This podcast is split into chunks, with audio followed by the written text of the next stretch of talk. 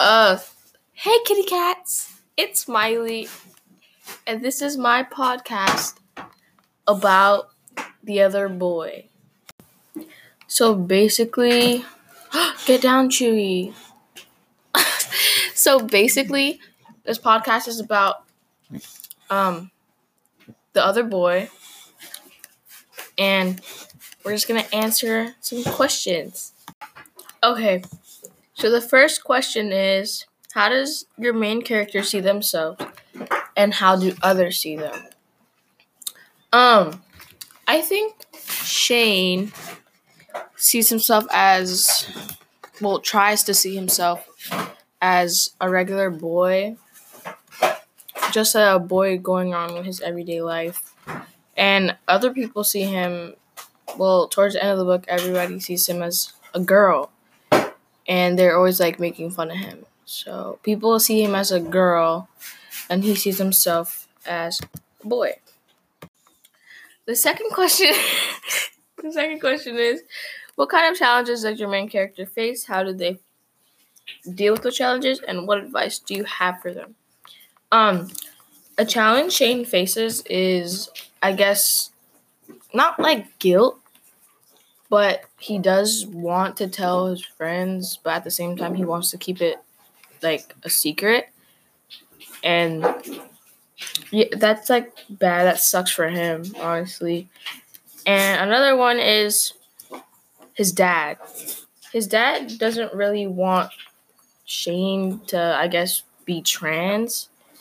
And the only person Shane has is his mom. So it's really hard for him and he deals with those by I guess talking to his mother cuz you know that's like the only person that really knew or like really understands and stuff. And I give Shane here. What's some advice? Uh my advice to Shane is to not care what other people think cuz they're wrong. Like don't let people people's words like frame you as a person like what people say is not true. Like they're just afraid of stuff they don't understand and they bully people for it. Okay uh, the third question is which character do you relate to the most and why? And which character do you relate the least to and why?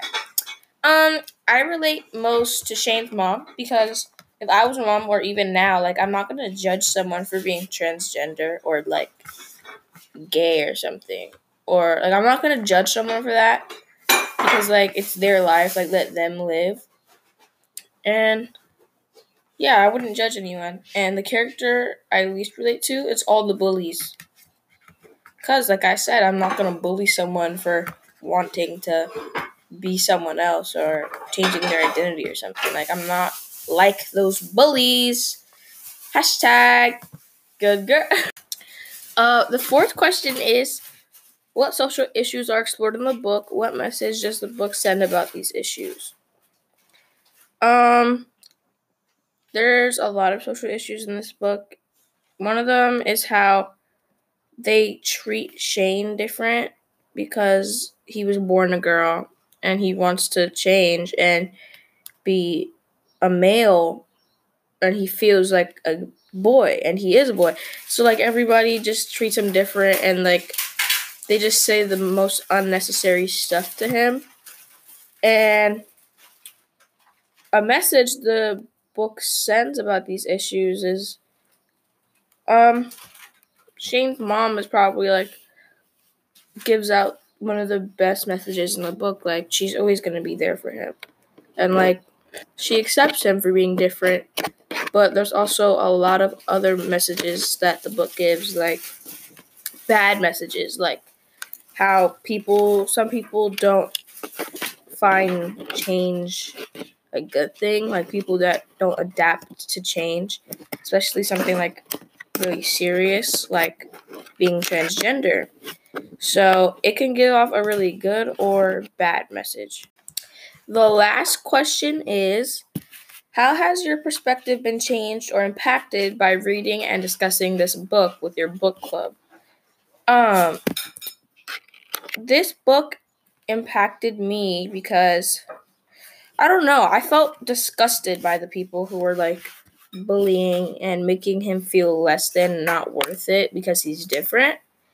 And I don't know, that makes me really angry because if like if I saw that, I would definitely stand up for someone that was trans or gay or getting even bullied for no reason like like they're acting like Shane has no rights and they're just making him feel bad and he shouldn't feel bad because he wants a change in his life and he doesn't feel like a female and he wants to be a boy. So that really impacted me like how that's just so I don't know, disturbing. Like for what? Why were you doing that? And yeah, that was it.